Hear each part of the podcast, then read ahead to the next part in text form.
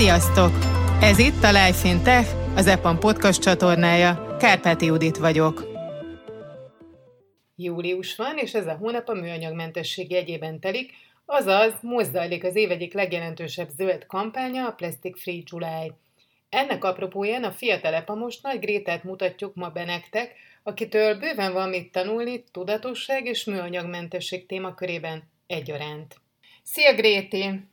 Szia Judit! Pokoli hőségben beszélgetünk éppen, nagyon-nagyon meleg van, és talán ennek egy kicsit lehet, hogy van is valamennyire köze majd a témához, amiről beszélgetünk. Mielőtt elkanyarodnánk, egy kicsit kérlek mutasd be magad a hallgatóknak, hogy mi az EPAMOS szerepköröd, honnan indult a karriered, hogy jutottál el ide eddig a jelenlegi pontig? Ugye Nagy Gréta vagyok, általában csak Gréti, és Associate Learning and Development Specialistként dolgozom itt az EPAM-nál. Én nem az L&D csapatban, hanem a Resource Development csapatban tevékenykedem, és február végén kezdtem az EPAM-nak a Szegedi irodájában, Egyébként végzettségemet tekintve közgazdász vagyok, és világéletemben itt éltem Szegeden, ezért is szerettem volna itt találni, és hát nagyon örülök, hogy itt lehetek. Képzeld, nemrég jártam Szegeden, sokszor jártam már Szegeden, de nemrég töltöttem ott a családommal három napot, és nagyon-nagyon jó élmény volt, ahogy vártam is, mert Szeged egy rettentően élhető város, és nagyon-nagyon élményteli és jó három nap volt, és csak azért gondoltam elmondani, mert hogy mondtad, hogy tőzsgyökeres szegedi vagy, és mindig is ott éltél, és hát mivel van ott egy EPAM iroda, ezért ez nem egy utolsó szempont, hogy még EPAM iroda is van. Ez is növeli az értékét a város élhetőségének talán.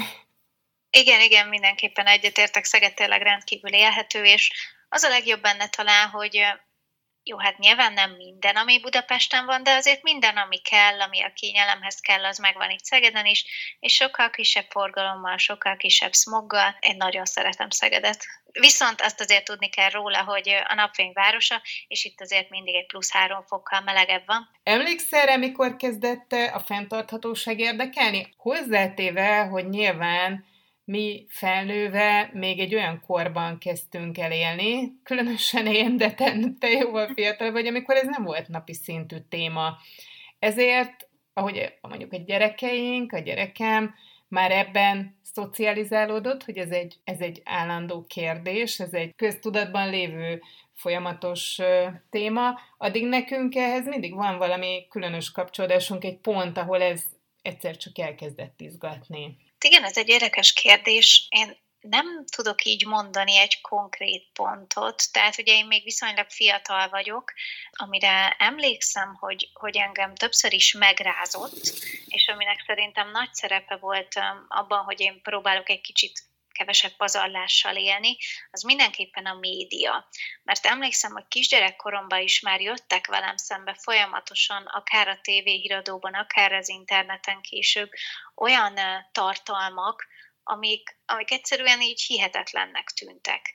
Tehát láttam a, a híradóban az úszó szeméttengereket, ugye a, a az út, vagy hát ezeket az úszó szemét szigeteket az óceánokon, vagy a tengereken, illetve ugye jött egyre több ilyen city light, meg hirdetőplakát is, amilyen fenntarthatósági kérdéseket feszegetett, és szerintem ez volt az, ami engem afelé indított el, hogy próbáljak megtenni ez ellen valamit. Mi volt a kezdőpont, amikor, amikor ennek nekiálltál? Éltél automatikusan valahogyan, és aztán ennek lett egy szándékos változata, ahová jutottál ma? Mi volt a, az érópont a te életedben, amikor még ezzel nem foglalkoztál, és elindultál ezen az úton? 17-18 éves koromban, amikor már ugye én is kaptam zseppénzt, és próbáltam mindent beosztani, akkor így elkezdett érdekelni ez a dolog, hogy végül is akkor megveszek egy terméket, aminek aztán a csomagolását, meg mindenét kidobom. De hogyha megnézem annak a terméknek mennyi az értéke, mennyi az, amit a csomagolásban én pluszra kifizetek, és utána csak úgy kidobom. Tehát szerintem ez, ez volt az, ami engem elkezdett érdekelni, ez az anyagi vonzat volt az, hogy, hogy, hogy fizetünk ezekért a műanyag kiszerelésekért, vagy ezekért a műanyagokért, de nincs bennük érték, és csak pazaroljuk őket. Tehát szerintem, szerintem ez volt az, ami, ami engem leginkább elindított. Aztán persze, hogy egyre többet elkezdtem olvasni a témában, hogy mégis mit tesz, illetve mit okoz a műanyag a, a klímánkkal, az egész bolygóval, akkor egyre inkább már az etikai vonzata miatt kezdtem egyre inkább takarékoskodni a műanyag felhasználással. Tehát hogy nem egy olyan folyamatnak látom, ahol egyik pont, aztán a másik pont, aztán a harmadik pont, hanem inkább egy ilyen szép fölfelé ívelő görbének, mondjuk inkább így. Amikor elköltöztél otthonról, vagy a saját háztartásodat kezdted vezetni, akkor ott már ezek szerint, az elvek szerint alakítottad ki? Ez egy érdekes kérdés, ugyanis én még otthon élek a szüleimmel. És én úgy gondolom, és erre büszke is vagyok, hogy szerintem annak hatására, hogy én változtattam, és annak hatására, hogy én piszkálom a szüleimet, hogy igenis ez így nem jó, annak hatására mi, mint háztartás, mi, mint család tudtunk javítani azon, hogy milyen mondjuk az ökolábnyomunk, vagy milyen a mennyi műanyagot használunk föl. Úgyhogy ez, ez így alakult. Ez egy nagyon érdekes dolog, amit mondtál, mert szerintem a te generációd, meg akár az én generációm is tud nagyon nagy hatással lenni, pont arra a kevésbé tudatos generációra, aki előttünk van, én hasonló cipőben járok az édesanyámmal, aki nagyon sokat tanult tőlem, és be is építette ezeket a dolgokat az életébe, független attól, hogy mi régóta nem élünk együtt, de sokat beszélgetünk, ezért meggyőzhető volt, és talán ez egy fontos dolog, hogy az ember erről beszélgessen. Te a szüleiden kívül kire tudsz szerinted hatással lenni? A korosztályomon, illetve hát a csoporttársaimon azt láttam, hogy akik már eleve olyan szemlélettel rendelkeznek, mint én, és hasonlóan csinálják a dolgot, mi egymást tudjuk erősíteni, egymást tudjuk támogatni, viszont azok, akik nem így viselkednek, rájuk nehezebb hatni, hogy föladják azt a fajta kényelmet, ami azzal jár, hogy megveszek egy fornettit, vagy megveszek egy becsomagolt szendvicset. Mindig úgy voltam ezzel az egésszel, szerintem mindig van egy ilyen evangelizáció az emberben, amikor, amikor egy ilyenbe belekezd, vagy amikor nagyon lelkes még az elején, hogy mindenkit meg akarna erről győzni, de én erről elég hamar letettem, és aztán amellett döntöttem, hogy például, amikor láttam a boltban, hogy idősek tényleg azt hiszem, hogy a, a nyugdíjas korosztály tényleg a, mondjuk a banánt, a, a, az összes gyümölcsöt nejlomba bepakolja, ahelyett, hogy akár csak mindenféle csomagolás nélkül ezt szalagra tenni, hogy, hogy kell zúgolódni, meg megjegyzéseket tenni, hanem egyszerűbb, ha az ember mellettük csinálja úgy, ahogyan ő szokta, ami ő tart helyesnek, és úgy, ahogy mondjuk a gyerekre is hatással van, és ezt szokja meg, talán másokra is a példa tud hatással lenni. Te mit gondolsz? Szerinted ez elégséges? És azért feszegettem ezt, mert olyan nehéz dolgunk van abban, hogy milyen hatással vagyunk, hogy vajon elége az, amit mi teszünk, hogy ebben el tud bizonytalanodni az ember, hogy, hogy elége ő egy maga, vagy a példa is számít, és akkor tényleg van valami hatása annak, amit csinálunk? Szerintem az pusztán akarat kérdése, hogy valaki hogyan cselekszik egy ilyen esetben.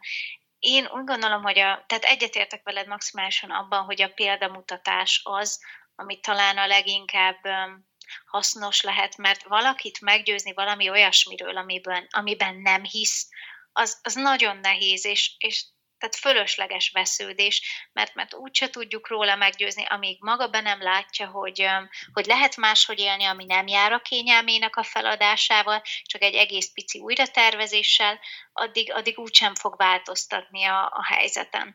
És én nem szoktam hogy hogy mondjam, nem szoktam azon gondolkodni, hogy vajon számít-e az, amit én teszek, vagy nem, mert engem, engem őszintén nem érdekel, hogy valójában az egész világ mindenségnek számít-e az a picike valami, amit én hozzá tudok tenni ahhoz, hogy kevesebb műanyaggal éljünk. Én, én jobb embernek érzem magam, az önbecsülésem így teljes, hogy én így cselekszem, hogy, ide, hogy igyekszem minél kevesebbet pazarolni, Említetted az előbb, hogy a kényelmünk feladása nélkül nagyon pici újratervezéssel.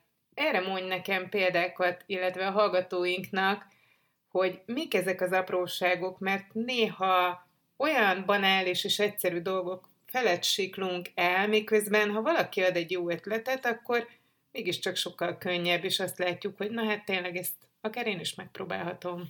Igen, nálam a top ilyen fájdalom az a palackozott víz. Oké, okay, persze, megesik, hogy az embernél nincsen innivaló, mit tudom én. Oké, okay, vegyen egy, egy palack ásványvizet, vagy akármit, viszont utána az az üveg ne végezze a kukába. Utána azt az üveget vigyük haza, mossuk ki, és legközelebb, hogyha megyünk valahova, legyen bennünk annyi, hogy föltöltjük, ugye rengetegféle víztisztítót lehet már kapni, sok helyen a csapvíz is iható, akkor legyen bennünk annyi, hogy ezt föltöltjük, és magunkkal visszük. Tehát nekem például mindenféle méretben vannak ilyen kulacsaim, meg üvegeim, és akkor én ezeket mindenhova viszem magammal, tehát én sehova nem megyek el víz nélkül. Ami másik ilyen tip lehet talán, ugye nyilván az a műanyag nájlonzacskó, ami a, a boltba használunk, zöldséghez, gyümölcsös, pékáróhoz, mindenhez is műanyag nájlonzacskó. Én ugye ilyen retasakot használok, ami ilyen kimosható, tisztítható, mi ezeket használjuk, de én is emberből vagyok, előfordul, hogy mondjuk kimosom ezeket a tasakokat, otthon szárad, és akkor nincsen nálam, amikor bevásárolok. Akkor sincsen semmi probléma, egyszerűen nem teszem bele az árut semmilyen fajta csomagolóanyagba. Nyilván akkor nem vásárolok két kiló almát, vagy nem vásárolok ilyen apróbb szemű gyümölcsöt, de mondjuk, hogyha veszek egy, egy darab almát, meg veszek egy banánt, azt simán rá tudom tenni úgy a kasztaszalagra, utána úgy is megmosom rendesen, tehát akkor én inkább nem használok el egy műanyag csomagolást. Ami még ugye ilyen tip talán, és talán kevesebben ismerik egy kicsit, Nyilván azt sokan ismerik, hogy lehet műanyag ételhordóba vinni magunkkal az ebédet, és ez egyáltalán nem ciki már manapság, hanem szerintem inkább, hogy dicséretes.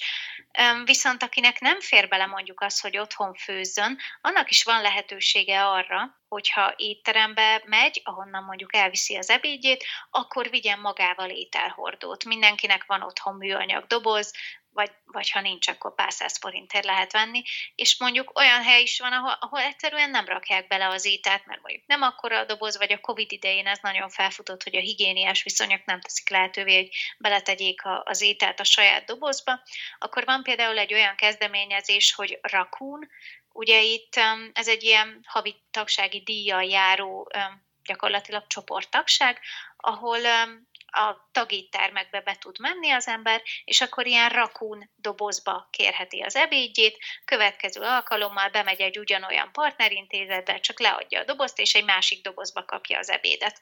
Tehát ez például Szegeden még elég kevés helyen van, viszont Budapesten egyre több helyen. Ez szerintem egy nagyon jó kezdeményezés. Nézzünk egy, egy napot, hogy egy fenntartható nap az milyen. A főzésen át, a munkahelyen keresztül, a sétán keresztül, millió olyan apróság van. Most például a kutyasétára gondolok, amikor össze kell szedni a kutyakakit, amikor van választásunk.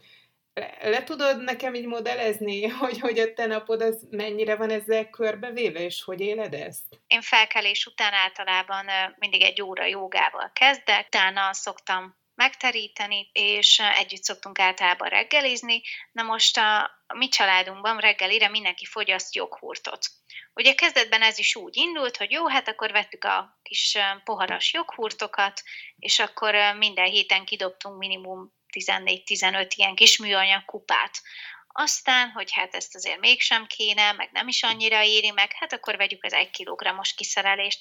Jó, azt is vettük egy, egy pár évig, vagy egy pár hónapig, aztán, aztán úgy rájöttünk, hogy az se annyira jó, és akkor most már ott tartunk, hogy otthon készítem én a joghurtot, kis joghurt készítő gépbe, mindig egy hétre vagy pár napra előre, és akkor így ugye semmilyen hulladék nem keletkezik, csak is az, ami mondjuk a, a tejnek a kartonja, de még ezt is ki lehet azzal küszöbölni, hogy a piacon mondjuk a csarnokból vásárolt friss tejjel készítjük, és ez egyébként a minőségen is javít, tehát például ezt egy ilyen fenntarthatósági pontnak élem én meg, hogy egy olyan alapélelmiszer, ami nálunk tényleg alapélelmiszer, azt nem a boltból szerezzük be, hanem otthon készítjük. És egyébként ez, ez nálunk nagyon jellemző, lévén, hogy én nagyon szeretek főzni, és minden nagyon érdekel a mi gasztronómia, hogy azzal azzal tudunk mi otthon a legtöbbet tenni annak érdekében, hogy ne pazaroljunk műanyagot, hogy azt, amit csak lehet, tehát amit csak lehetséges, azt otthon elkészítjük. Tehát például én elég sok pékárút sütök otthon, otthon készül a joghurt, állati tejet így, így magában nem fogyasztunk nyersen, de növényi italokat fogyasztunk. Egy időben azt is ugye kartonosan vettük, és akkor dobáltuk ki szépen ezeket a, ezeket a kartonokat, amik egyébként ugye kimosva sem nagyon jó, hogyha beleteszünk mondjuk egy újrahasznosítható konténerbe, mert nem tudjuk teljesen tisztára mosni, és nem is teljesen újrahasznosítható a legtöbb, tehát ezekkel, ezek megint problémásak, úgyhogy most már a növényi italokat is otthon készítem, és akkor így, így próbálunk ez ellen tenni. Aztán, hogyha nézzük tovább a napot, akkor um, ugye én speciál nem sminkelem magam, tehát nálam elég sok ilyen um, kozmetikai szer, ami, ami műanyaggal jár, az kiesik, de nyilván ilyen pamutból készült, tehát például, hogyha az van, kis minkelem magam, akkor sem ilyen kis vattapamattal fogom lemosni, hanem mondjuk valami kis pamutkendővel, amit utána ki lehet mosni.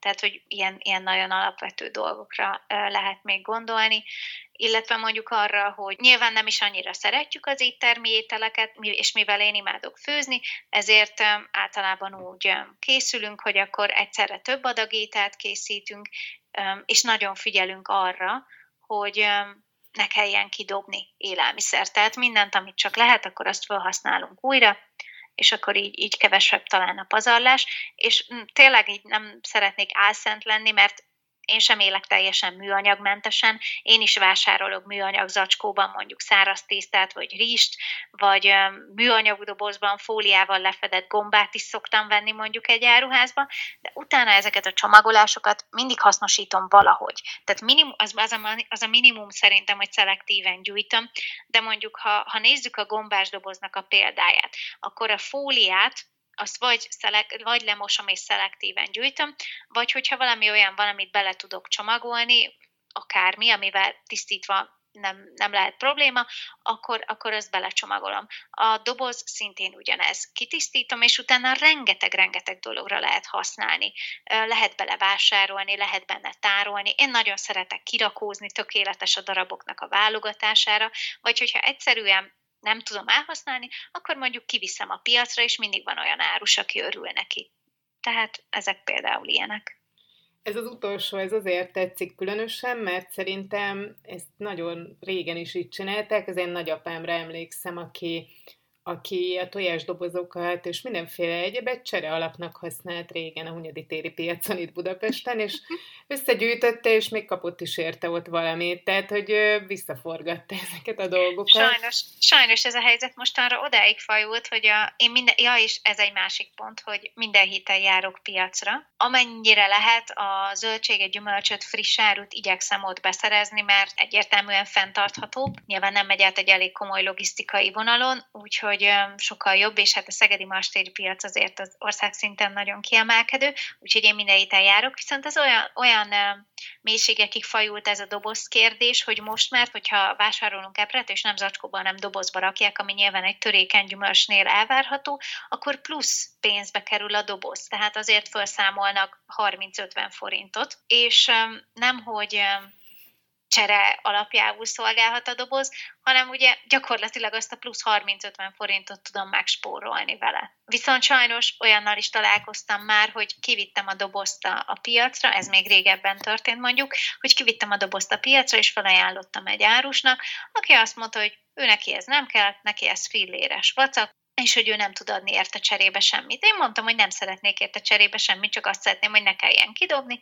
Azt mondta, hogy próbálkozzak mással. Szerintem mhm. az ilyen árusokkal is komoly probléma van. Viszont van választási lehetőségünk, hogy hol vásároljunk, és hol hagyjuk ott a pénzünket, Igen. valószínűleg oda többet nem mentél. Nem, nagyon nem. Mindez, amiket felsorolsz, és így körbeveszi a napodat, ez azért egy magasabb szintű tudatosságot feltételez, és a podcast előtt pont a korai kelésről beszélgettünk. Egy sokkal aktívabb és sokkal jobban tervezett életet lehet szerintem, az én véleményem szerint kialakítani úgy, hogyha az ember korábban kell, mert reggel a munka előtt van egy csomó olyan mindenre, energiára, amire mondjuk a munka után már nem lenne. Tehát ilyenkor tud ebédet készíteni, ilyenkor tud mozogni, ilyenkor tud tervezni, tehát egy, egy csomó-csomó mindenre jó ez. Sokat dobálózunk azzal a szóval, hogy tudatosság, de hogyha így belegondolunk, hogy mit is jelent valójában tudatosnak lenni, akkor, akkor szerintem látni kell, hogy egy ilyen szó mögött, ami egy kicsit ilyen, hogy mondjam, talán ilyen magasabb vívű, vagy ilyen sokat képzelünk mögé, ne, nem kell, tehát tényleg nem rejtőzik mögötte olyan nagyon-nagyon sok. Egyszerűen egy olyan életszemlélet, egy olyan napi rutin kialakítását jelenti például nekem a tudatosság, ami azzal jár, hogy azt, amit meg lehet spórolni, amit meg lehet, spó- amit meg lehet menteni attól, hogy elpazaroljuk, azt megmentjük attól, hogy elpazaroljuk.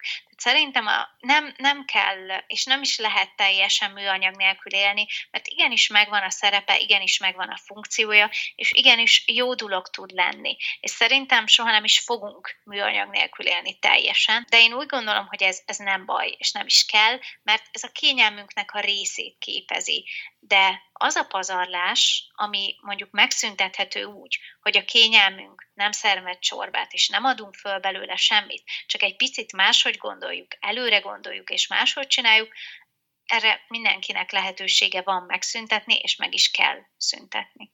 Mi van akkor, ha eljátszunk a gondolattal, hogy döntéshozó vagy, és hozhatnál olyan intézkedéseket, amik sokkal könnyebbé tennék az egyénnek is ezt a tudatosságot, ha már ezt a szót használtuk, mik lennének ezek szerinted? Ez egy nagyon-nagyon nehéz kérdés. Én mindig, amikor akár csak választások vannak, akár, akár bármilyen nagyobb politikai vagy hasonló szabású esemény zajlik, én, én ezen mindig elgondolkodom, és, és mindig mondom is a szüleimnek, hogy én el sem tudom képzelni, hogy én valaha döntéshozó legyek ilyen nagy körben, mert az a felelősség, ami egy ilyen döntéssel jár, és az a rengeteg sok részlet, amit meg kell ilyenkor vizsgálni, az, az számomra fölfoghatatlan.